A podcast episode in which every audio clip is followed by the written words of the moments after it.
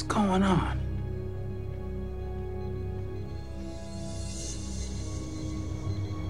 Data. Osaka is waking.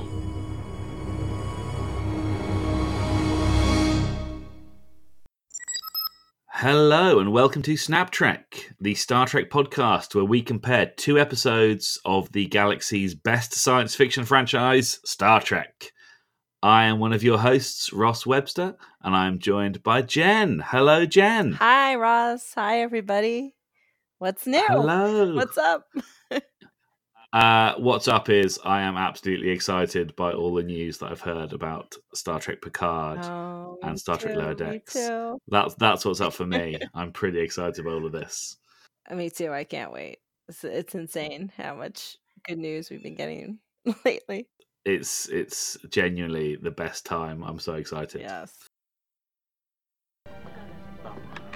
Very unusual. I don't think I know this game. What's it called? Chula. What are the rules? We compare the episodes using a variety of categories, and for each category, we select a scene or a character or an idea or a prop which we think is great, and we award a point to that answer which we think is the best. Aggressive. Adversarial. Competition for fun. We play Snap Trek for points, but we don't play to win. The real prize is an excellent conversation about Star Trek and thinking about the episodes in a new way. Today, we are possessed by alien deities to discuss two episodes which uh, find our characters inhabited by ancient gods. I was lucky enough to watch. Right. Just- I love that there's more than one of those. I love it. I it is, it is. when, when you suggested this as a category, I was like, oh yeah, because that's kind of similar in both of them. Oh, man. okay. I was lucky enough to watch TNG season 7, episode 17, Masks.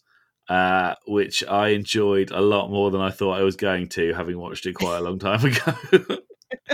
uh, what did you watch, Jen? I was lucky enough to watch Deep Space Nine, Season 6, Episode 21, The Reckoning. uh, which was a cracking episode. and Ah, I really I enjoyed it. Reckoning. We're gonna we'll probably talk a lot about this. Commander, I would like to remind you about my poetry reading this afternoon. I wouldn't miss it for the world. I can't wait to see what he's come up with. As ever, we begin each Snap Trek with a lyrical recap of the Star Trek episode. Uh, Jen, would you like to go first? Okay, um, this is my lyrical recap for The Reckoning. And this poem is called A Father's Prayer.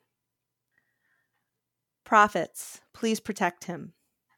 I am the emissary. I am of Bajor. I will not waver. I have brought the reckoning. Prophets, wormhole aliens, prophets, wormhole aliens, it doesn't matter. They are of Bajor. I am of Bajor prophets. Prophets, please protect him. Protect my son. Protect him from the evil who extinguished his beautiful brown eyes. Will I ever see those eyes again? And if I do, will I ever see forgiveness in them? I am the emissary. I am of Bajor. I will not waver.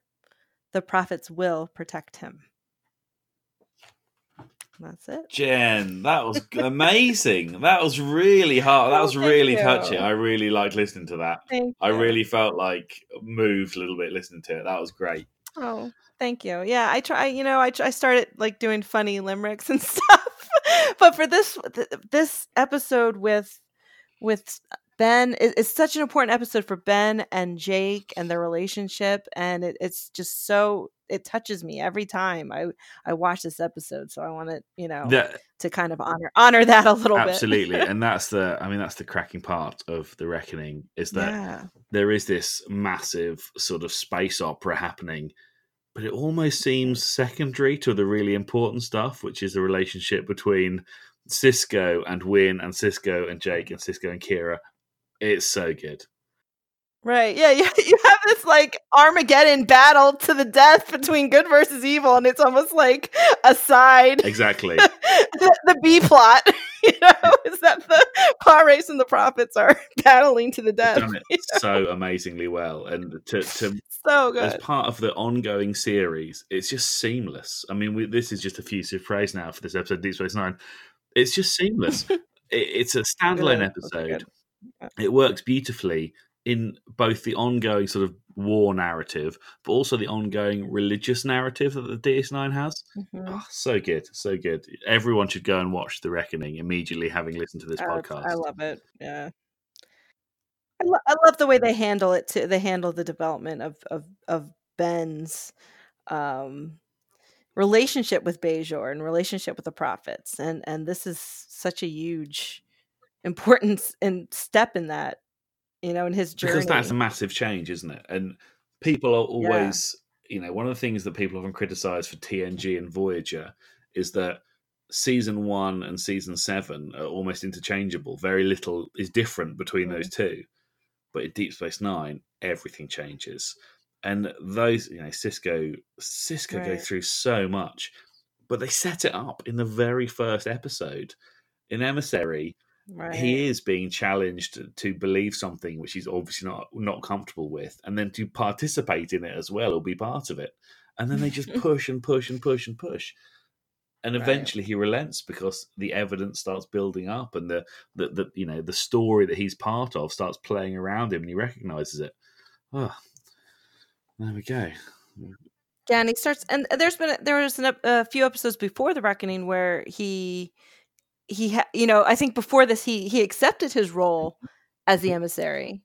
Um, you know, you could argue there, there's other episodes of that, but but this is the first episode that he he not only accepts his role as the emissary, but actually uses his role as the emissary. You know, actually actually acts as, as the emissary. yeah you know, embodies it and says this this is what the emissary does. Yeah, yeah, yeah And I think that's why he pissed off Kai Winn so much. Absolutely. Because she was never more. You know what? uh, The worst thing about Kai Winn, and now we're just off on a complete Oh, tangent. she's I know, but she's the so absolute worst. worst. And the worst thing Oh is, man. she absolutely knows why everything she's doing is wrong, but she never, Oh, yeah. she never once is humble enough to say, "I am, I am wrong about this," or "I'm doing the wrong thing." She just doubles, consistently doubles down. She doesn't care. does yeah, not she doesn't care. care. She's so ambitious that it, it's not even a concern. Yeah. No. Like she gave up basically a thousand years of peace for Bajor just so she can remain Kai and have one up on Exactly, Sisko. exactly. and uh, like, oh, you are the worst, Kai and. Sisko's about to essentially, you know, give up his only begotten son. I mean, it's virtually biblical. He's about to do that. Yeah. Ugh. We've got to start this. now. Otherwise, we're going to talk about this episode and how Okay. good it is. if there's points for just how it made me feel, we'd be dishing out these points. Yeah. Yeah. Okay. But Mass, on the other hand, would would get points a little bit more points in the humor category. Masks does get some more humor points, intentional and unintentional humor. Right. yeah. But I actually, I It did just as good. I have. I watched it. I think I watched it for Star Trek Hour a while ago um, because it was halfway through, and on the, on my Netflix on my Netflix application.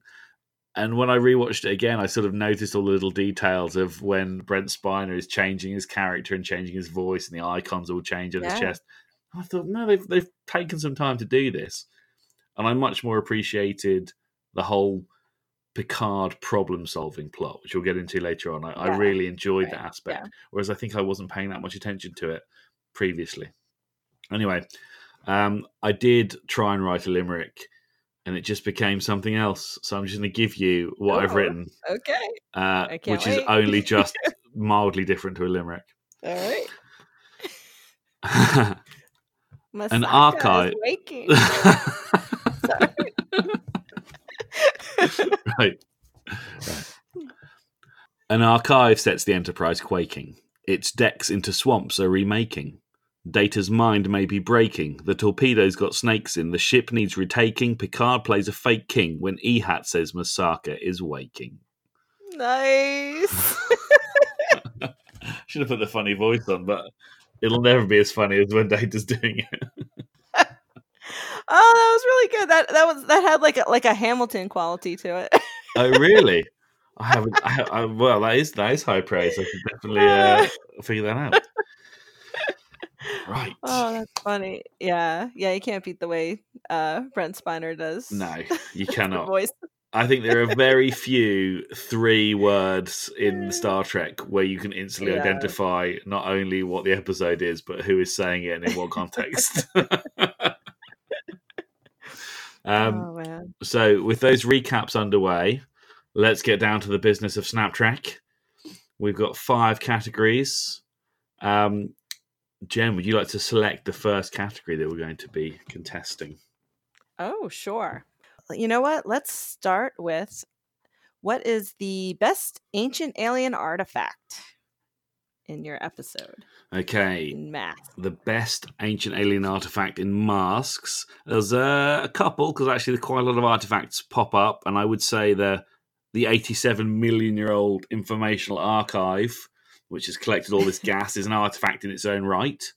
Um, but the artifact I picked was one that comes up fairly near the beginning. It's a small stone tab, uh, not a tablet, a small stone. Uh, ooh, what would you call it? An ornament, a small stone, An an obelisk? obelisk. Yeah, an obelisk, uh, a small stone obelisk uh, with uh, some patterns on the back, and it just pops up into Deanna's quarters.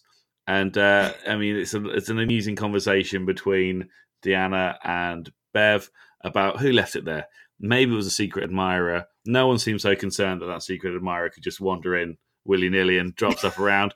Maybe Will left it. It's not his style. Maybe it was a secret admirer. And then later on, it pops up in Picard's ready room, and he's using it to help decode what's going on. Um, so I like that one because it, had a, it has a little travel. It comes up. It's the first sort of weird thing that happens. The little icons dance around on it, and you can see them developing, and you get the idea that something weird is going on. And then later on, Picard uses it to help solve the mystery. So my favorite artifact is the very small stone obelisk that pops up in Deanna's quarters at the very beginning. Yeah, it, it's important for the plot too, uh, because she she you know she recognizes the symbol uh, then on the mask that Data makes She out does. of clay in the art in the art Yes. room, and then then there's a fun like Data, were you in my quarters? Yes, I yes, that was a good bit. And so, so she, like how can anyone just get so she was concerned. What if anyone could get it? It would be Data. I mean, he'd have no trouble working around Yeah, security or just pulling the door open. right? Um, were you in my, were you in my quarters? Like, no, no, I wouldn't be in your quarters. I wouldn't do that to you. But she didn't seem too concerned. She was like, oh, Yeah. going for somebody's left. yeah, okay, it wasn't you, it was someone else. If I came home I- and found one in my house, I'd be concerned. oh, I'd be freaking out. Yeah. like who was here? Who left this weird statue? Maybe it was a secret admirer. I'll say, thinking what? secret, secret, any secret admirers can leave their um their trifles on the doorstep for me next time instead of you know entering you know showing that they can enter my living space Yeah. but i do, i do like that little um that that little line where she like that you mentioned that she knew will hadn't left it like that's not something will that you know that's not will style that's not yeah. something that will would leave uh-huh. which I thought was was a sweet little, you know, eh, knowing someone well Yes. enough to know that. Um, and then just the ooh, uh, maybe a secret admirer. You know, they're just like, oh, that's that's a fun mystery That's, to that's solve. a creepy mystery. Oh. But yeah, it's interesting how yeah, I, I and it and it and it was a good it was a good way to introduce the idea of this weird probe thing. Yeah. Just like it's starting to. It's not just It's uh, an starting to- artifact yeah. out in space. It's doing something to the yeah, ship. yeah. Cue mysterious Yeah. panpipes. Yes. or like what was it before? Because isn't it transferring matter into other things? Yeah, she would. She So would have it- there realized. Yeah, it was something yeah, from her a favorite chocolate cake plate or something. She Right, can't find it yes. anywhere, and it's a vase. yeah, you exactly. know, It's become this other thing. thing. Um, yeah, so that was my favorite one, and I liked it.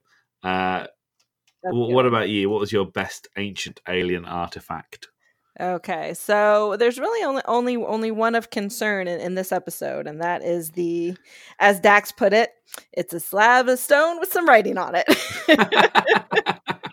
yeah, she really doesn't take this to heart, does she? Yeah, she really she's- isn't. She's, she's not on board with this. right it's just like okay we'll translate it but yeah and it's not it's not particularly um notable in any way really. Like it's not it's not very ornate. There's nothing particularly you know aesthetically pleasing about this this slab of stone.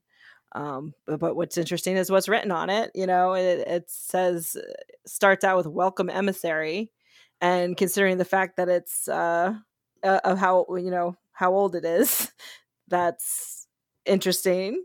Um but this artifact is cool because it doesn't have to be it's not really meant to be beautiful it's more functional and the function of this ancient alien artifact is to contain apparently a prophet and a Pah-wraith Mm. are enclosed in this stone so it's a pretty powerful uh object of which you know a- and apparently uh they couldn't be released until the emissary smash i guess that was the the, the uh. Wait, idea was that he would wait smash it ten thousand and release them years, right Oh, and they just sit and they're just in there. I mean, are they all right with that? Are they asleep? you I, did, I did wonder right, what they, what was going on with are them. they together like it didn't look like they were Yeah. two separate you know like They must have uh, been chatting. vessels. Yeah. you know, they're right in the middle of playing 20 questions and he just smashes it open and oh, bloody, it's time.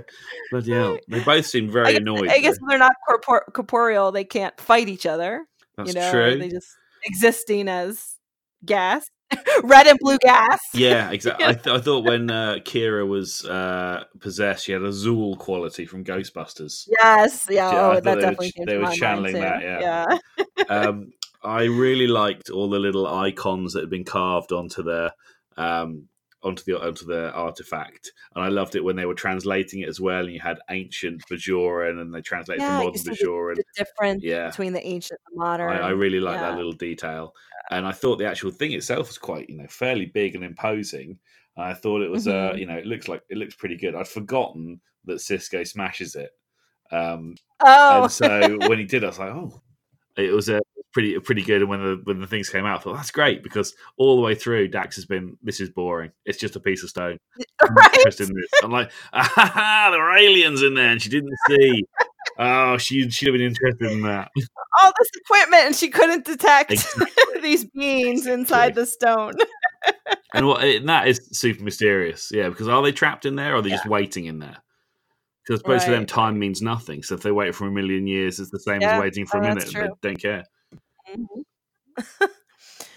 but uh, yeah, and and it's interesting too. I mean, when he smashes it, because this is I, I, I hate to give Kai Winn any credit on anything, but I kind of get her point in the beginning about removing the artifact from Bajor. Yeah. you know how how how they would take that, even if it is the emissary taking it. You know, just especially after being you know they're being occupied by you know I Cardassian I and do agree with that because that, the, that's a you know, legitimate point. treasures they probably lost, you know.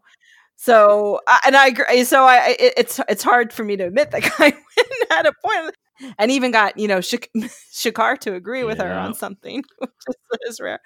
But uh, when he destroys it, so when he destroys it, it's like oh, even if this was what he was supposed to do for the prophets, this is not going to uh, When he well destroyed it, I thought the Kai and Shakar and everybody. I did think, what would I do? Would I lie about that? But, oh yeah, the the station Yeah. shook. One of those tremors from the wormhole, it just fell over. Oh, what a tragedy! What a tragedy! Oh, especially since after after is like, yeah, you can send it back because I have, you know, I took hollow images of it, and I could continue my research with the hollow images. So it's like, oh, it could have been back and safe, and you know, and from this this this really important site, the, the you know, B'hala is, is you know this this this archaeological you know uh treasure and oh man and they and they trusted the emissary to take this artifact back to deep space nine I and- loved it. oh. I loved it. it's, so embarrassing for it But but yeah, I, I it was the will of the prophets. it was. so- Kept saying it. It didn't convince. Didn't convince anyone except him though. He was definitely convinced by Didn't that. convince anyone, yeah. Well, and, and that's the thing too. I mean, honestly, when he had that ar- that argument with Ka- with the Kai after she found out it was destroyed, that's another time. I hate to be on the Kai side of anything, but but religious people, n- not in general, but but but re- religious figures use the will of the gods to describe Yeah. any me- you Mhm. know amount of horrible thing that they do. So it's like, oh yeah, sure, the prophets wanted you to smash this priceless of Bajoran art history artifact. can't Okay, sure.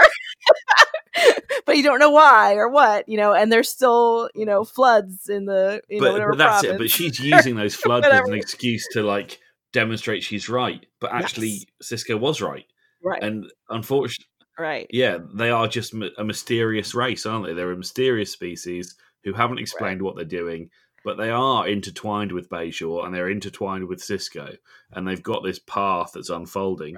And the that's the thing with Kira; she has a lot of, she has lots of, I don't know. She has lots of belief, but she has no faith. I suppose she doesn't have faith in the prophets because she doesn't follow what they want. No, Kira. Kira sorry, I doesn't? meant Winn. I don't know why I said Kira. Um, Oh, she, she has like that belief. She she, she Okay, oh, believes yeah. in the prophets. Oh, she no, no, believes no, they have power, but she has no faith in them because their their story is unfolding and Right. she can't be part of it. that's good. Anyway, she's Right. And you're right. And she's using she's she's using the um natural disasters too, just for her yeah, in her favor, you know. So she doesn't really like she doesn't care she doesn't No. care about she just wants to one up one know. up Sisko. anybody but herself. if it comes to points, I you know I, I like the I like the little stone artifact in Deanna's quarters, but I absolutely love the Bajoran tablet. I love the story. I love the plot of it. I love its. I love what's happened to it. I, I love those aliens in it. I love it. So my point definitely goes to the reckoning for this. Oh, that's funny. My point's going to mass for this one. Oh wow! I, I mean, the stone. I, I'm I'm underwhelmed by the stone tablet itself. You know, there's nothing really remarkable about it and to me. You know, and to my aesthetics.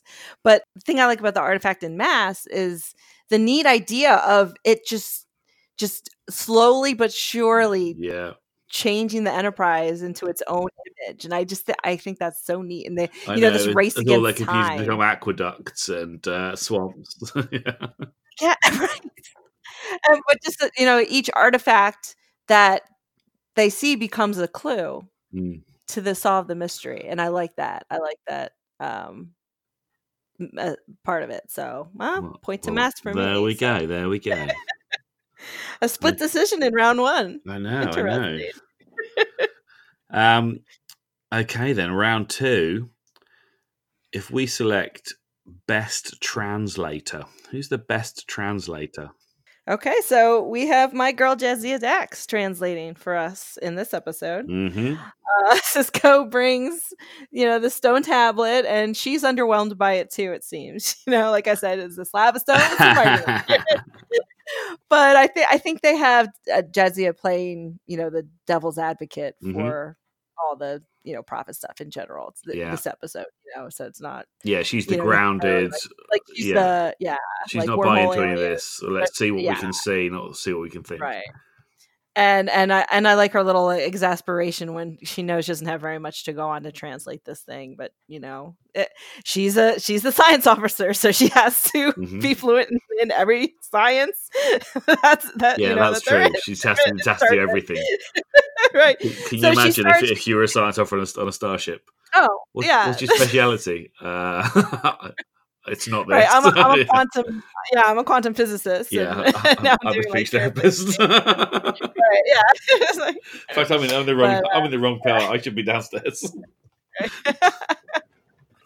uh, but she, so she, yeah, so she doesn't have very much to go on. She starts with the monk's translation program that he has in in B'hala, and uh, she creates her own translation matrix pretty quickly, it Mhm. seems, and she gets the gist of of the uh, inscription pretty quickly. There, there, there's some a funny little scene where. Uh, there's one she can't she can't tell if Bajorans will either suffer horribly or eat fruit during the reckoning. And at this point, it's pretty obvious, you know, 'cause she's like, she's like, my money's going on and suffer horribly based on everything we fruit. far. And that is But- that was a funny line, even in all the seriousness of what was happening. That was a funny Yeah. line. I like the fact it was like they're discussing translation and they're discussing what it could mean. You've got to get Sisko's point of view because he has more internet, he has more sort of innate knowledge, and there's some of it the tablet's been rubbed off. I did think that was a bit. Uh, that was a little bit lax to have this ancient tablet that survived for 10,000 years. But the really crucial bit about what to do has been eroded. Um, Right, you know, right. perhaps uh, they need a bit more foresight next time. Make a tablet out of something a bit more longer lasting. Uh, perhaps uh, Fortanium, which is what the 87 million year old archive was made out of. Um, know, that lasts. That lasts. so yeah, so she does a really uh, pretty good job as translator uh, without having too much to go on, and considering that linguistics isn't her specialty, so gotta give her credit she for did that. well. She did well. But in but in the end, they didn't really need the message anyway, because uh, it was just Ben feeling the the will to, To smash. Yeah. smash it. Hulk, Hulk Yeah. smash the tablet, and and they were good to go. It doesn't really matter Yeah, what. can you imagine that was an excuse use? I just really felt like I had to destroy it. I thought, Ross, what happened to your computer? I just had this I'm- urge. Yeah. well, Je- and Je- Jadzia has that great line. She's like, she's like, Ben, I get that urge a lot, but I don't, you know, Yeah. act on it, you know, or whatever. That's so good. Um, so how about for mass? for best translator, so I had a couple of choices. So Data was the initial translator. Mhm. Uh, nice rhyme there. Um, he he was able to identify the icons which were floating around the uh, Ah. the D'Arsay icons which were floating around on the computer screens, and he was sort of naming some of them. He just knew them when the- innately, like it just. Yeah, exactly, and he didn't know why, Yeah. and this is all part of the changes that were going through with him. That was Um, so that was quite interesting. Yeah. But my my choice is um, is Picard Mhm. because he didn't just he didn't just uh, sort of translate. It was it was very much he drew on all of his archaeological skill to decipher what was going on, to place the culture in a proper context, to decide whether this was a myth or a story, or uh, you know was it uh, you know what was going on. Um, he knew classic stuff like the four cardinal compass directions uh, appear in all sorts of cultures. He linked the symbolism of Korgano and Masaka with sort of the, the moonrise and the sunrise, and he figures out who Korgano is in relation to Masaka.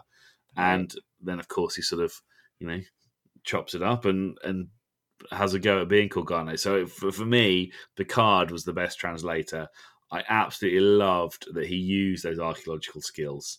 Um, Mhm. and and it just you know looking at the little bits and pieces everything piecing together very slowly and him being the guy who really feels like he does know like this is his moment to shine even though he's the captain of the ship and makes great decisions all the time this is his specific skill which he has been developing alongside for years and years Oh yeah. i loved it i love the fact he was a great translator yeah, that is his wheelhouse. Yeah. that sort of thing. Yeah, I love that I too. I love him. You know, yeah, figuring everything out step by step. He also ha- uh, does a good. Um, he also does good translating what the different data personalities are telling him yes too. He does a really He- good job with that, like saying, "Oh, must piecing it all this, together yeah." And you're talking about this, and now I need to speak to this, you know, personality, so we can find out, you know, the next piece of the puzzle. And he does a, Yeah. a really good job piecing it all together. Ah, he's awesome in this episode. it was and it was very i think this is why maybe why masks struggles. It is quite out there as an idea. And actually even when they solve the problem you come away not being entirely sure what the problem was. Right? the, the ship was transforming but we don't know why. Why? Yeah, We- the, the know why. aliens were there but were they actually aliens or were they just myths of aliens? And why were they doing any of this? Uh, you know he's Yeah, do managed we to have an inner light situation here, or what? they didn't exactly really go into it. yeah, it, it- you never really knew. Are these real real aliens, like alien gods, or are these just ideas of alien gods that have been given life via the replicators and via via data via data? It was a very strange, strange. and if story. they did wake Masaka, like how did they wake Masaka? What if they didn't wake wake Masaka? You know what I mean? exactly. I You know, it's not it's not really too clear what what the point of the the, the alien probe was. yeah, exa- exactly. It's like uh, finding yeah. a, an Earth probe in ten thousand years, and the first is like Thor's coming. And then Right. somebody turns up with a massive hammer and starts bolting lightning everywhere. You're like, whoa, what's the point of this? Oh man, that's funny. Yeah, and, and- yeah, I- really, really enjoyed mass when when I was younger. When I was a, when I was a kid, uh, I was really, really into mythology, and the, so this really this this episode really stuck out to me. I love the idea of them transforming the ship. I love the idea of having them them having to play, you know, Picard and and, Yeah. Masa- and having to play the part, you know, against Masaka, and and it was and just you know how they figured everything out. But and then when I got older, you know, it starts to you start when you when you when, when you put any sort of magnifying glass to, to any part of it, it starts to fall apart a little bit. It does, it does Um, fall apart, but I still enjoyed it. I still enjoyed the parts I enjoyed, even yeah, though yeah, exactly. That's how I crazy. feel now. Yeah. Um, if we think about points, right. then what are we what are we thinking?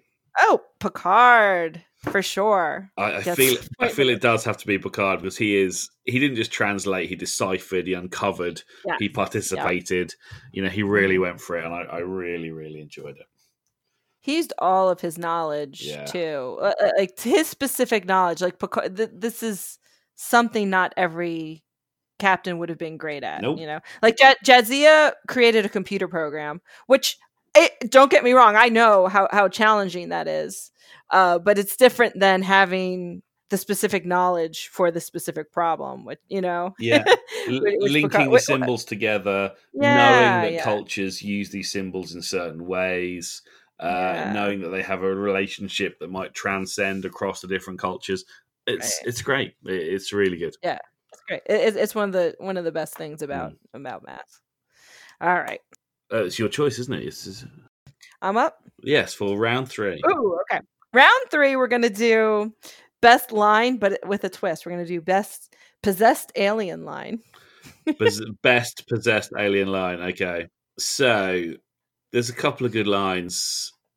I mean, my favorite line of the show is when E Hat is like the standout, apart from Masaka, who you hear about a lot, but you don't hear from very much.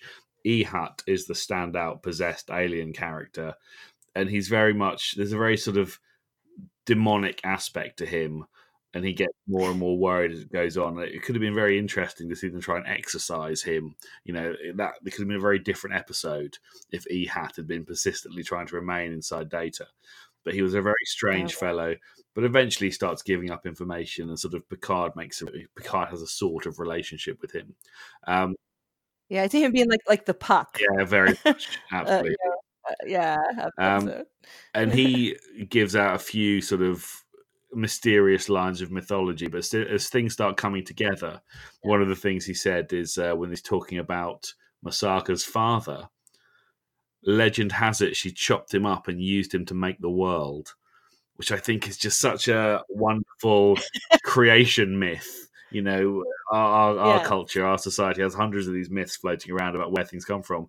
And that is such a you know so visceral and so interesting. And you can imagine like as a child that would be so interesting to hear like wow that's bizarre. She chopped him up Right. and used him to make the world. I really like that line.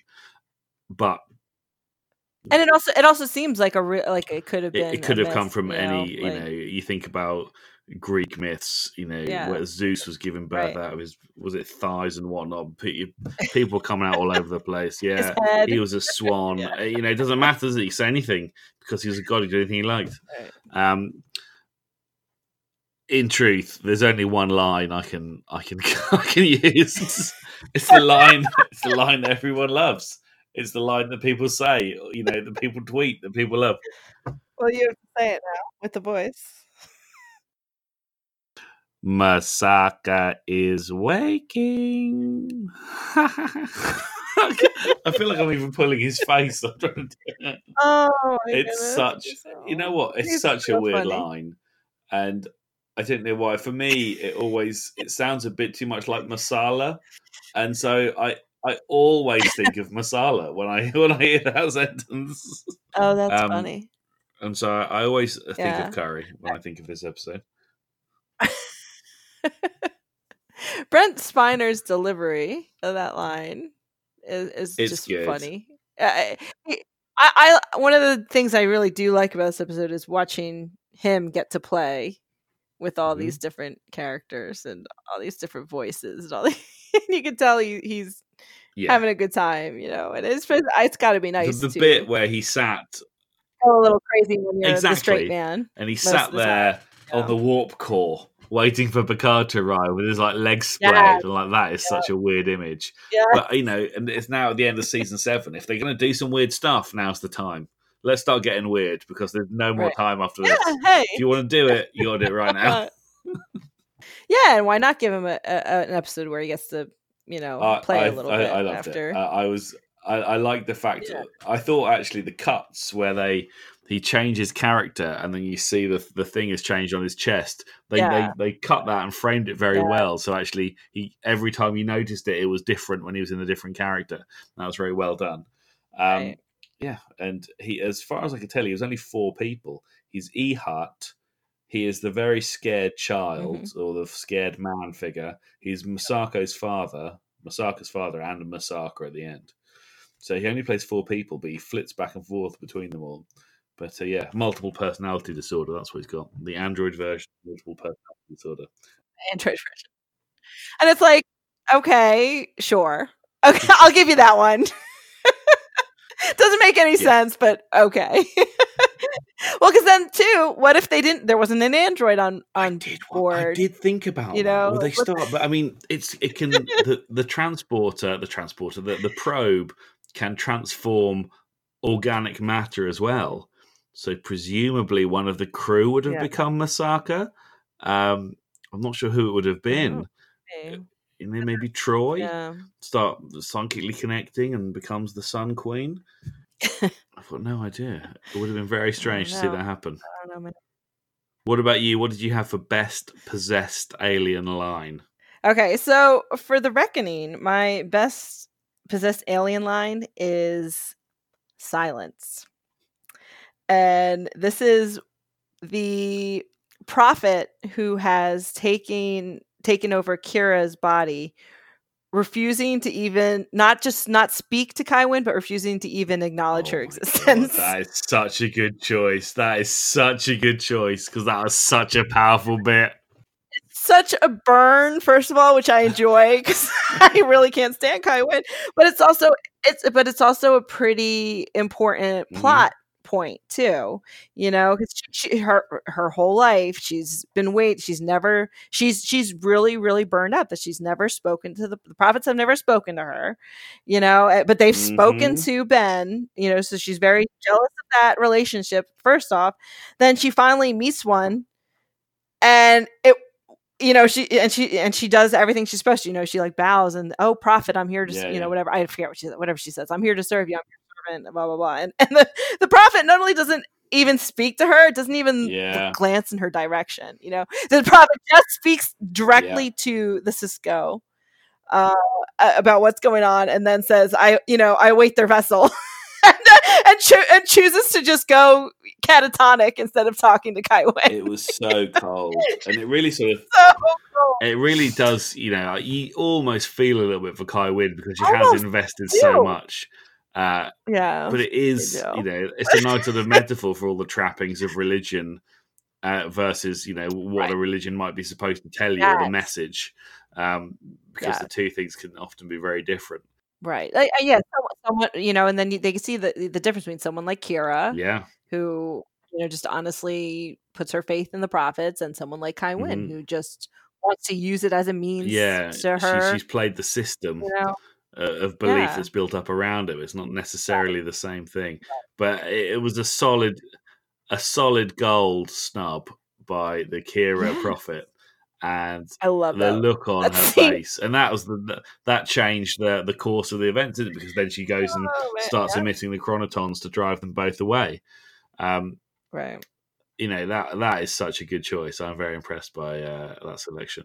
Thank you. Um, and it was such a good bit because I remember thinking I, I, I may have even gone ooh out, yeah.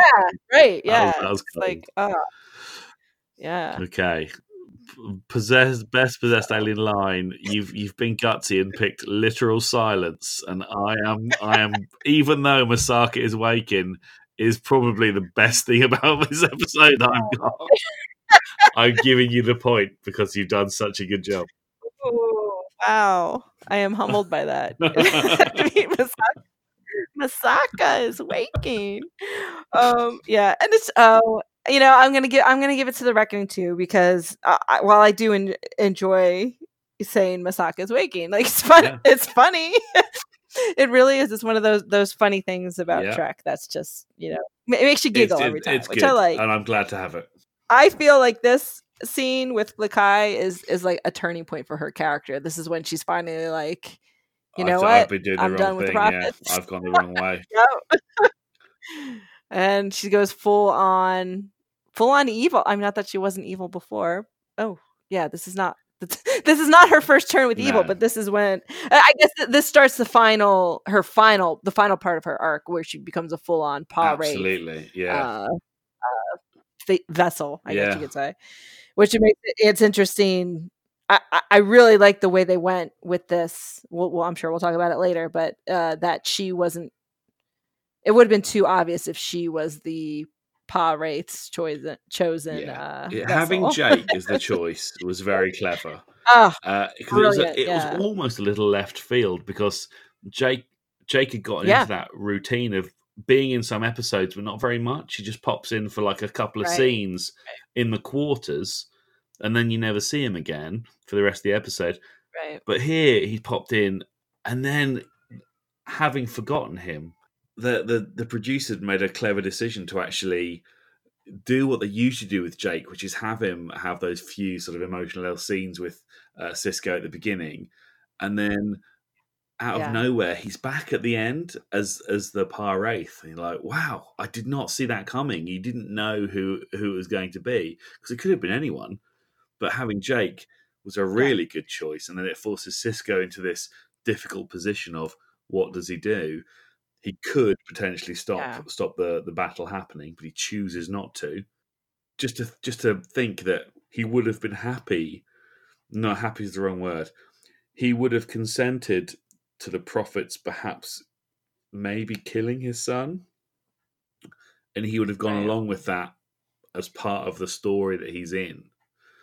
Um, and he, if you Right. know, that's part. But he, his faith is also very strong. Where he's thought, if I let them do this, they'll look up, they'll take care of him. They they won't let that happen to him.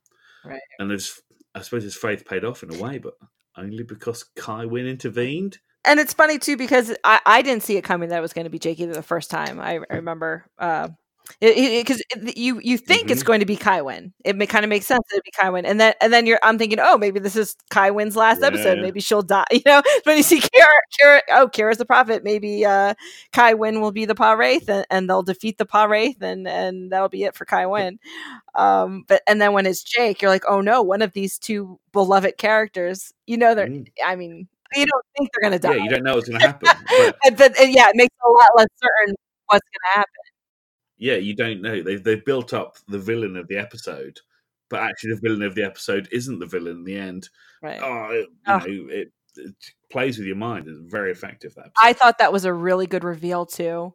When Mm, you went mhm. on on the promenade, uh, you know, j- it, it, uh, the the, the Pah-wraith has chosen its vessel, or Co- has chosen its vessel, and you see uh Cirroc Lofton do this like swagger that he never Yeah. does Jake. You know, he does this like swagger and like leans on the on the uh thing and his eyes glow red and you're like, Oh no, Yes, my yes, baby yes. my baby Jake, no. He looks really demonic as well. The red eyes and those pulsing temples. They've done a really good job with that. Like, he looked really scary. He looked really good. Yeah. And he looks liked so. That was- innocent usually. right. I thought he did a really good job acting He was excellent. evil. Like he was possessed by evil Yeah. at that part. So, yeah. So it's it's funny. You never know what's gonna happen on Snap Trek. I never would have guessed that Masaka's awakening would get shut out. I think we just have to we just have to go with it. That, that's the beauty of this, Yeah, podcast. um, right, so my choice for round four, I'm going to select best possessed crew member. Um, okay, well, you know, we could just keep talking about uh, Jake because he is definitely my my choice uh, for best possessed crew member. Yeah. Uh, if if uh, runner up is Kira. It, Kira was 100% willing to die, you know, for the prophets Uh-huh. And like you said, she had there's some great Zuul Yeah, looks going, you know. it's the short hair and the blue light and the short hair, yeah. and it all, all came and, and and the and the uh, fan that was blowing on her to make it on her hair. And, yes, yes. It's so good, So very that- effective. but yeah, and, and she was, you know, and she's aw- Kira's awesome. But but Jake here, this is a really big episode for Jake's character. Mhm. I- I- I mean, in, in the beginning, he starts out uh, rolling his eyes about all the emissary stuff, you Mhm. know, um, when they when they go to B'hala and. And he, ta- and he talks about how uh, he's he's I mean he's afraid of it. He's literally legitimately afraid of it because he doesn't want to lose his father. I was I was a bit yeah, so I was I, I was a bit sort of disappointed at his attitude towards going to the ruins and feeling everything was a bit boring. I was a bit like, oh, that's a shame because you know that'd be interesting. But I can see his point of view when it's more it's more personal. It's not just a story; it's a, Yeah. a thing that's happening to him. I, I agree. I think that kind of fits his character though. At this he reminds me Jake as a as a reporter kind of reminds me a little bit of season 1 Bashir. You know Mm, how season 1 Bashir is just so naive in his Yeah. and how gung ho he is about Mhm. things. Uh, Reporter young reporter Jake kind of has a little bit of that quality to him too. yeah, Uh, especially you know now before in this episode before you know he sees more of the the actual battles and you Mhm. know uh it, it actually does more in the field work. I guess yeah. In the previous when when he was stationed on Deep Space Nine, when it had been taken by the the Dominion, everything would have been an adventure. Everything's going to be interesting. And now he's gone down to Bajor, Yeah, and it's so oh, we found an ancient ruin. But uh, Yeah, he's like, oh, a bunch Yeah. of rocks. But it's a yeah. So I, I totally agree with you. But uh, but it fits his character, Mhm. I think, and and and it definitely, uh, you know, he definitely has more of a point when they when they have that heart to heart, and he talks about how he's just he's afraid that he's going to lose his father because of all this emissary stuff, you know. But uh, straight, I'm straight up just going to quote what he says because this is the point to me when he really shows how much of his father's son he is. Um, and this is after after it's over and he's in the he's in the Mhm. infirmary and Ben is by his side as by his bedside and and you know and, and you could tell how emotional Ben is and how upset he is about what he almost let happen. And Jake says, he says, when the Pah-wraith was inside me, I could feel its hatred. And I knew that no matter what, it couldn't be allowed to, to win, even if it meant I had to die. You did the right thing. yeah. And that him him Jake saying that to Ben to comfort him is, is just ugh it, it- it just it, it, it's what a moment you know what a, fa- what a father son moment and what a way to to prove that you really are Ben's son and a hero and and and, and I think it was right it- you know it took it took it took uh being possessed by an evil spirit to do it but now he's yeah, he's totally on board. on board and gets it it gets what it means to be the emissary and just you know even if he has to die or even if he has to lose his father that's just you know this is it's bigger than them Yeah, and that, he's part of the story too. Yeah, yeah and they have a little bit more of an adult mm-hmm. relationship from then on too i think which is which is really nice to see i just i love their relationship so much and how it how it grew over the seven years Yeah. Ugh. and this this just get but that scene at the end just every time gets gets me so much just the the acting uh the the the emo- the emotions you could see that Avery Brooks brings to what Ben's feeling and and and how Jake you know and and how it's reversed you know it's been Ben in the infirmary and and yeah. you know and Jake it's just I A lot, a lot of stuff happens when you're on Star Trek. If you're, if you're a Star Trek regular, a lot of stuff happens to you. even if your name isn't O'Brien right Yeah, exactly. you know, it's not as always as extreme as O'Brien, but still a lot of crap happens to you. a lot of stuff are, happens. To you. yeah. So I, I have to say Jake is a great choice because, as we were saying, he is very. You know, when he is possessed, he has that. You said the evil swagger, Yeah. the red eyes, the smirk, uh, he he looks great. You know, he looks classically demonic. I watch a lot of horror films. I love that look. Uh, you know, you're in for a good a good film when that when that character comes on. Um, so he is a great choice. Um, for my best possessed crew member, I've only got the one option. Yeah. Uh, Data. And every scene he is in where he is possessed is very weird. Uh, it is. but uh, if I'm going to pick a best possession, I would pick E Hat. Yeah. Um, E Hat is as as possessed goes, he's very annoying. I would say that was his predominant characteristic. He actually copies and repeats repeats people. He repeats Picard. He's quite evasive. He laughs. He lounges around the Enterprise, and the others aren't really like him. They're all Yeah. they're all very exaggerated characters as well. And his exaggerated characteristic is being annoying. So he's like the Loki, and then you've got the Right. the much um, you've you've got the very terrified uh, character who uh, nearly breaks Picard's arm because he's got the strength of Data, which is uh, I thought was a- quite a nice touch. Oh yeah. And also, I like the fact they didn't explain that. They just, you know, you had to know that Data's super strong for that to Yeah. make sense. Uh, they didn't explain, oh, your super strength is uh, going to break my arm. You're gripping it so tightly.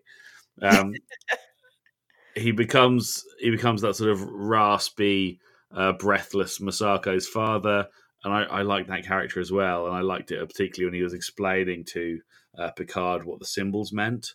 Um, I really enjoyed that scene. Oh yeah. Uh, That's a really good scene. Yeah, and that was, and I almost thought of trying to work that into the poet into the poem, but it, it does. Yeah, I didn't in the end, but I really liked the you know the horizon, the point of light. I thought that was a really nice little touch.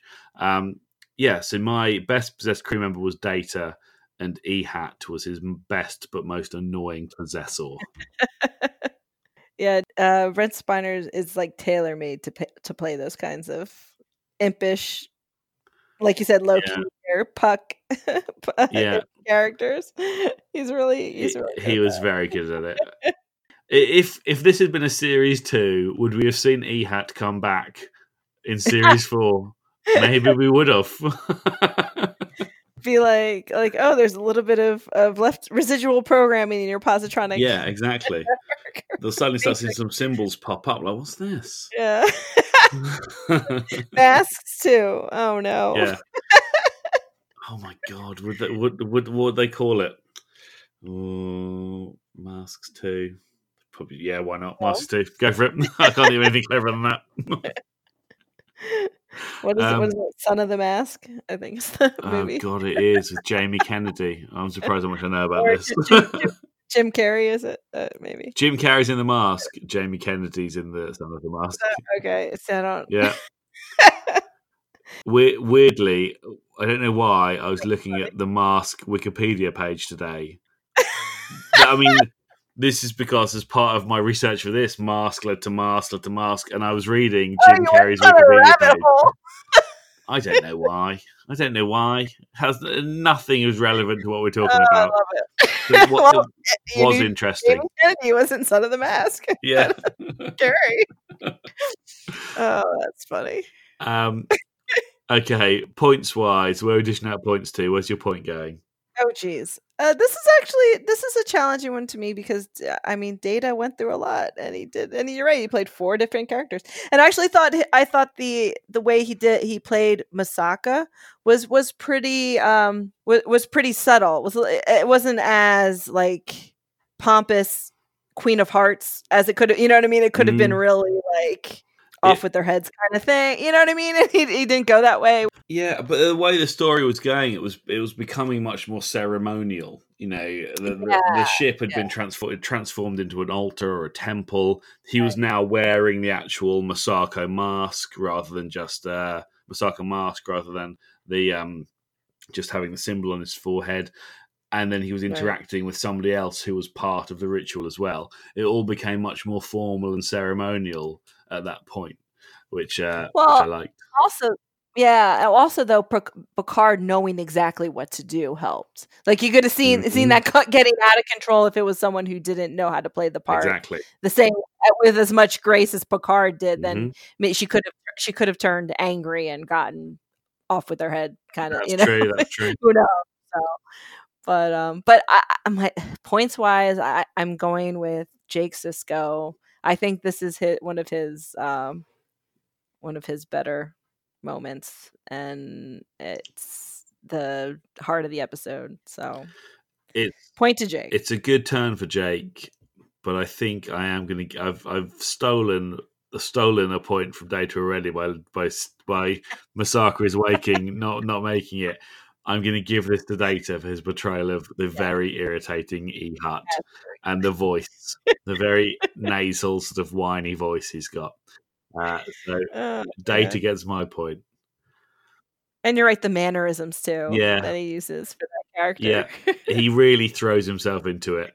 When he's the old man, he's wrapped around that little fountain. He's like, he does it really well. You should, you can't see me, but I literally did the action. I hugged the microphone.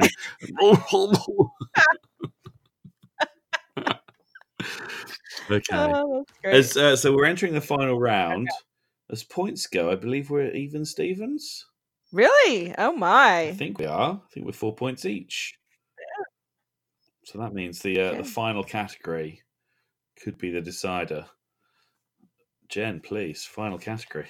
All right. So our final category today, our deciding category, as it turns out, is going to be the Courageous Captain Award. This is this is going to be a good one. Actually, I like this. So, uh, give us your um the, the moment, moment that, the yeah. courageous moment. for I thought there were two standout moments for uh, not just so Picard all the way through this episode has been has been on it, deciphering, discussing, leading. Very impressive portrayal. But for actual courage, there's two points where he throws himself into it. There's at one point where he's deal he's making a deal with Ihat and he volunteers to be on Masaka's sacrificial slab yeah, in Ihat's place. And that sort of that signals the slight turning where Ihat is like realizes he can bargain and you know it he can make a deal and maybe save himself. And he believes Picard and Picard would do it. He would sacrifice himself for this character which is inside data. Um and I thought that was quite courageous because at this point you're really still not entirely sure what's going on or why. Um, but it's it's it very you know he- without second thought throws himself into it and says i will take your place you don't need to worry if this happens i will, I will do it and not you and that is sort of where uh Ihat realizes he can trust picard a little bit and information starts getting shared so i like that bit but the most courageous part for me was the final confrontation and the fact that picard says just before he goes down there essentially he's winging it. He has really no idea exactly what the ritual's supposed to do. He's going to just sort of take the knowledge he has and the confidence he has in making decisions just right at the time. He's going to head down there and participate in this ritual event and play through it, knowing that all he's really got is his knowledge and his bluster to try and get through. And the the whole the stake of the, the entire ship is at stake if he doesn't succeed. So, the, for me, the courageous moment of just stepping into the unknown, believing in himself with the skills he has, and then playing it perfectly with every decision and every sentence, knowing he has to say exactly the right thing for the story to progress and unfold, and for uh, Korgano to take his place, and for then Masaka to become the hunter. I thought that was excellent and very courageous. and this is something too that I'm not sure how this episode would have turned out with any of the other captains. You know, this is this is tailor made Picard for Picard's strengths. Exactly. Um, Completely. Ah, yeah, and he was that's so brave. Uh, another th- part that I think was really brave was was just the him him figuring out which rune to use, and then them just creating, you know, plugging that one into the matrix, not Yeah. knowing they didn't know what would happen. Uh, uh, they could that could have been a, it, it, turned out it just made a mask, which was perfect, but Yeah. they don't know what would have happened. He was just that, you know, this was the captain with with this is our really our last best hope uh, of it- stopping this and saving the sh- our ship from being transformed into who knows what. And I thought that was a nice sort of mysterious moment when they plugged the icon in and the mask appears. Yeah, because that you know cool. they suppose they could have you know if the if the roof had turned into palm fronds they'd all decompress right. um, but the mask appeared but i think this again goes back to the problem with the episode that nobody knows what's going to happen but i think it's very Yeah. unclear it was very hard to follow perhaps what you thought could happen and Yeah. you know well why are we doing this why does it matter whether somebody plays Korgano would somebody always have had to play Korgano Right. it, perhaps if they, you know, I mean, and why would they transform the ship into the into a planet? It just doesn't make it doesn't make it doesn't make any Doesn't make sense. Uh, what are they trying to achieve? yeah. Um, you know what? It's and it, it's almost it's almost a problem that's too tailor made for Picard. it is. It's it's almost like they just said, you know, let let's let's find a way we can make use of his archaeology and mythology skills. Doesn't really have to uh, on, make any logical sense. on We'll the other hand, aliens can be alien. You know, they can come up with completely different mindsets or yeah. ideas or things that they want. But then that, I suppose that undermines the, ent- the the point of the ep- the episode, which is Picard has knowledge of cultures which are the same as this, so they must have that sort of similar basis. You know, they're not so different because he manages to figure out what their story is based on similar Yeah. stories which you already knew. But uh, yeah, it, it it's I, I kind of like that idea too. That everybody, you know, every every culture kind of has its own version of yeah, creation myths and things Yeah. like that. But they're all even alien ones are, uh, you know, alike enough to ours to and, and I suppose that be able to kind te- of extrapolate. yeah, and it, it tells you a little bit about the the, cool. the, the culture cool. that or the, the organic life that would have lived there. You know, they must have had to Right. rely on the sun somehow, or they can at least exist in a, in that kind of system. Whereas there are other planets like I don't know the, the Voyager species Night, where that they Right. all exist in darkness, Yeah, so their yeah, creation myths yeah. would be completely different. They wouldn't worship the sun god. What if they had an archive that was getting sent out? What would we make of that? It would be completely different. We wouldn't be able to understand that. Anyway, we digress. Captain Picard is mad courageous. He is in this. Yeah, that uh, that was good. And I agree. I- would have been afraid to uh, to uh, you know basically force Data's hand into becoming Masaka. You know, they created they created the temple Yeah, in the hallway like that. That's forcing that hand is a courageous It thing is. to do. It's I suppose scary. it's it's an intelligent thing to do as well because if Masaka has already woken, or you know the, the ship was tremoring, Ihat said Masaka's Right. here. This is almost sort of corralling Masaka. Well, we- well let's get Masaka somewhere we know she's going to be. Um, Yeah, it was a smart Yeah. strategy to try to, yeah, oh yeah, get it over with while there's still some ship to absolutely. salvage. Before it becomes, uh, you know, it just aqueducts them all into space. Yeah. Who, who was your correct? What was your courageous captain moment for Captain? Okay, so I mean this this one's pretty Mhm. obvious. so this uh, we've talked a little bit about about this earlier about about you know the steps Sisko has taken in his emissary Mhm. journey um here and and you know and he and he has that moment with Dax where he calls them the, the you know the prophets and she says well you used to call them wormhole Mhm. aliens That was a nice little touch. and and and does the does the is there a difference like does does it does that mean anything different and and you know he and you have him kind of play not not as much believing in them from a religious aspect of you know even though they they pretty much they are Sisko's creator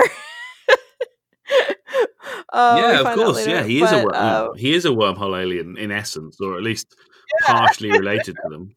the wormhole aliens had had a hand in Mhm. his creation but uh but but but just respecting it in the sense of like the, these these beings are out of time and they have given the bajorans you know little bits and pieces to try to make sense of what's going on so i mean you have to respect it from that from Mhm. that end but then at the end and here's my you know my courageous captain award actually showing faith in the prophets so much so that he was willing to let the battle continue even though his son might lose his life. Mhm. Uh, the battle against evil.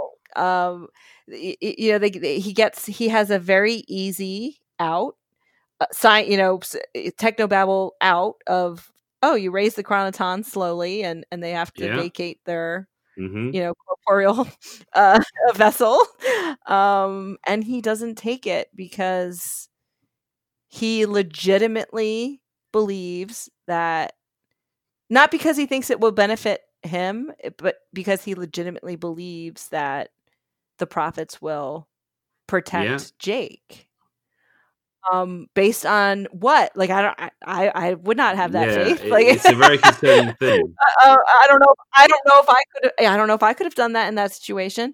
But he's and the way you know Avery Brooks's delivery, but he has these moments of just that just really just grabs me in the gut.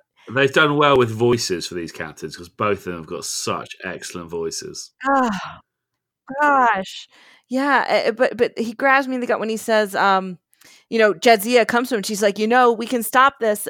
You know, Worf's got the chronitons ready, um, and he he and you know, and, and Sisko says the prophets will protect him, and, and she's like, how do you know? And and the the delivery of his line when he he says like a, a desperate, I know, like I can't I can't even do it, you know, because he's he's Avery Brooks, He's like- but he's the way he delivers the I know, Yeah. like I just know it, I know that they will protect him, and at that mo- like the, his faith in that moment, and Kai Winn sees that.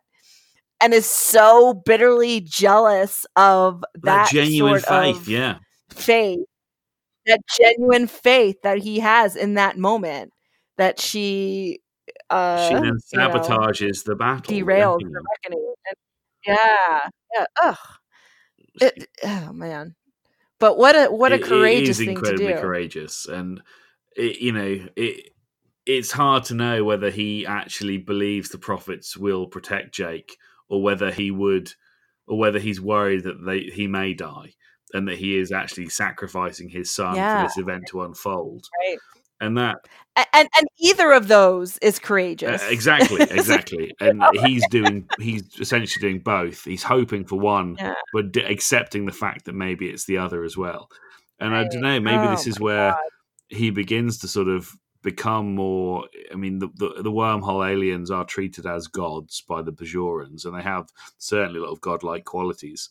But then, uh, Right. what Sisko does here is, as I said before, he's essentially saying he'd sacrifice his only son for the sake of Bajor, which is a classically biblical god thing to do. So maybe this is the idea whereby you know this is the the this is where Sisko starts to become not just a human, not just a captain, but he starts moving up the ranks to become something more than he is, uh, and ascend Right. to being a wormhole alien at the end.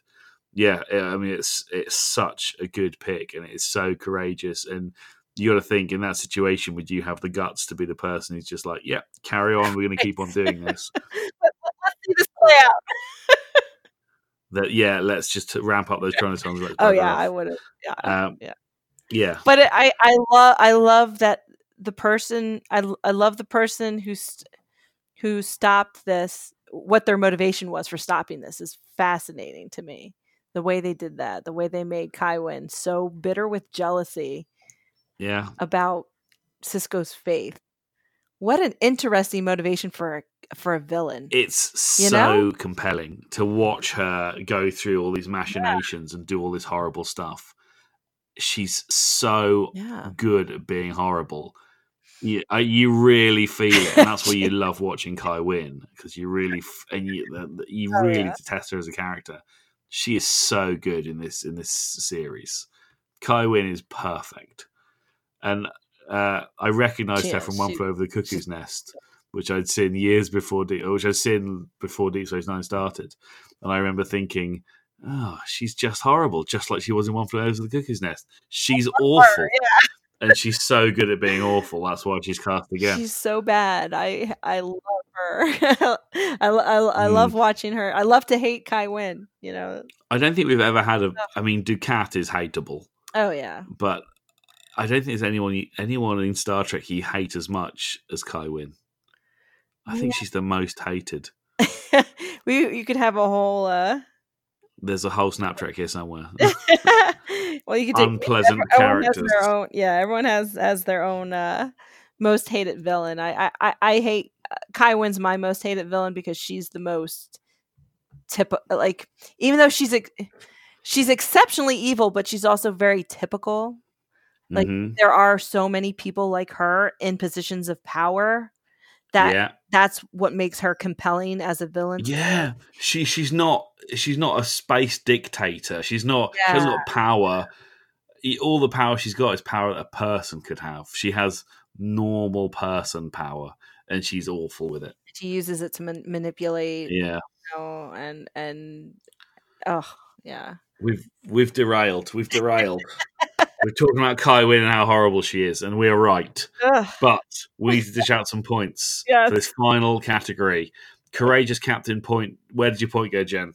Okay. Well, Picard did did save his ship. I'll give it to him, and and he was very courageous in this episode. But obviously, you know, uh, having your your your son's life on the line, uh, I gotta gotta give it up to Benjamin Sisko for this one for my point. I wholeheartedly agree. Picard does a stellar job, as we'd come to accept expect by the end of season seven. Right. But this, the, the sacrifice and the difficult situation that uh, Sisko is willing to put himself in all the way through this episode to balance between being a captain and being an emissary, and then at the end he's making some some really hard choices and just solid faith. This is going to turn out right, and if it doesn't work out the way I've the way I want it to, it's still the right thing to do. Right. It's just so good. Uh, my point has to go to Sisko. Amazing stuff. All right. So what's our final score? Uh, the final scores are six points to the Reckoning and four points to Masks. Okay. And I think I would have been disappointed if it turned out any other way because I enjoyed watching these two episodes, but I, I really, really enjoyed watching The Reckoning again. Yeah, yeah. I, I, enjoy watching masks. Like it was, it's fun to have an have an excuse to watch Mhm. the mat to watch masks again. Uh, but the reckoning is is one of my. Um, I think it's a little bit of an underrated episode too. I I, I really enjoy the. Reckoning. I think it might be a bit underrated as well, but I'm yeah. I'm going to be shouting its uh, shouting its praises for the next couple of weeks. Certainly, one of my faves. it was so good. So yeah, Okay, well, well, So well done. good- good Uh, battle.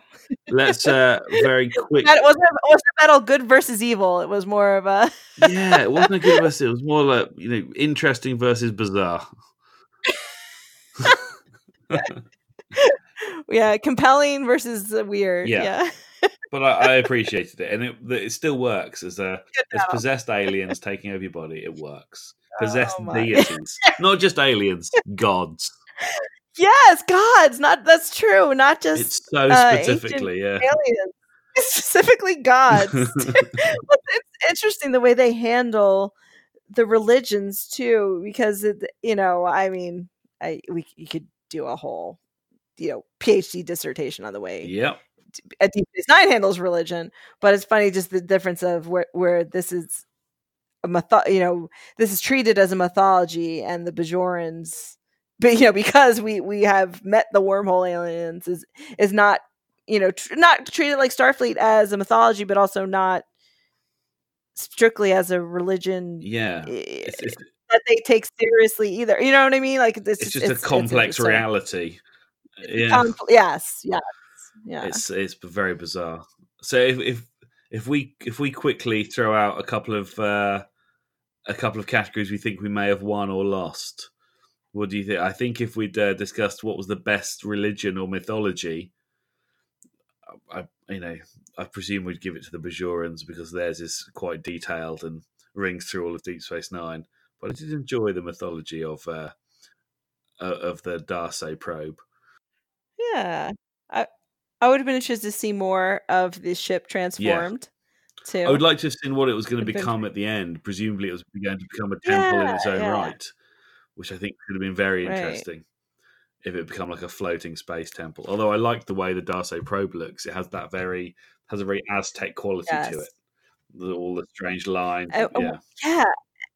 And what did they say? It was something like 87 million years old or something like that. million years old. So I mean, th- this it, like like, I think Picard says at one time it was deceptively Mm. simple Yes. uh, mythology and, and the Mm-hmm. designs and everything. Because yeah, this is some some uh pretty pretty advanced Very technology advanced. to transform. Like even Geordi was impressed when they were in Ten Forward, and he's like, I don't know how They- they, did this, but tra- they did. used this is what's happening. or they've transmuted the things we already had Yeah. into new things Right. using that using that beam. Right. Yeah, it's good. It's great stuff. And we didn't even talk about the fact that they find it in a comet, and the whole first sequence is them probing the comet. Yeah. And it's like, oh, that's a really exciting, like, what a mystery. We found something in the heart of a comet, and then it just becomes bizarre. But it was a very, you know, great sci-fi start.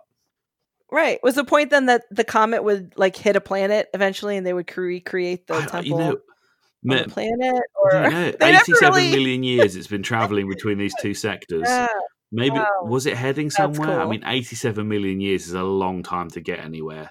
That is, Yeah. you know, even we'd be somewhere if if we left in a ship that was traveling that Right. slow.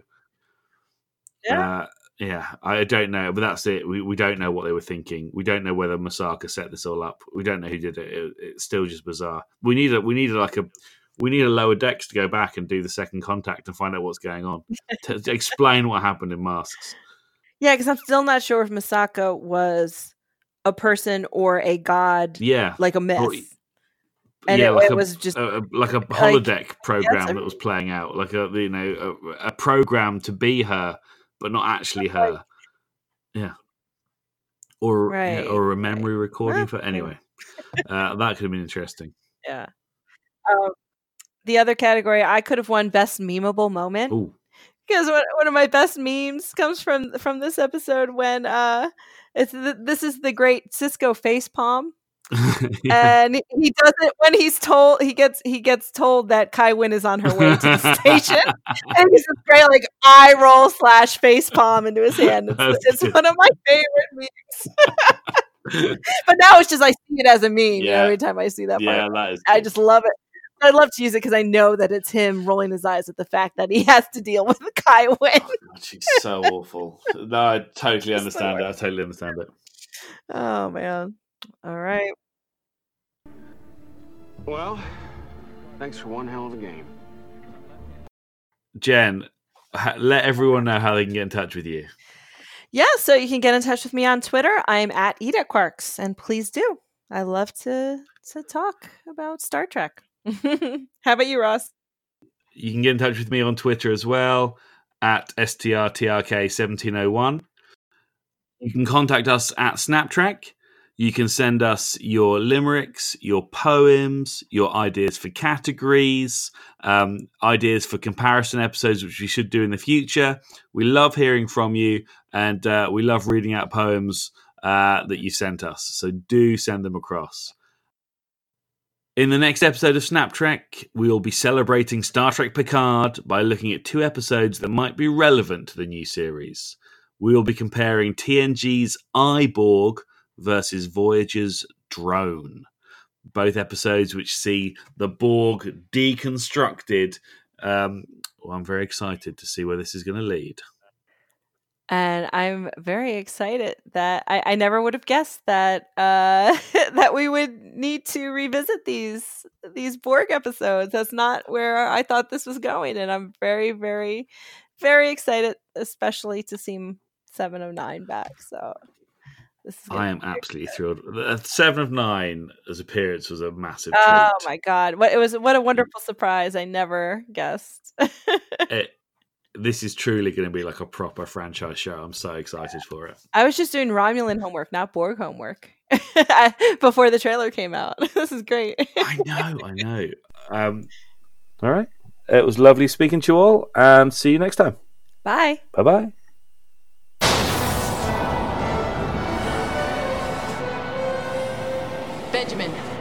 By in ops. He can trigger the chroniton generator at your command. You can still end this, Ben. No, I've got to play this thing out.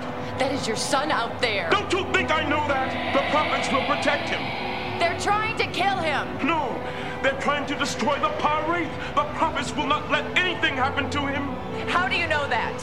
I know.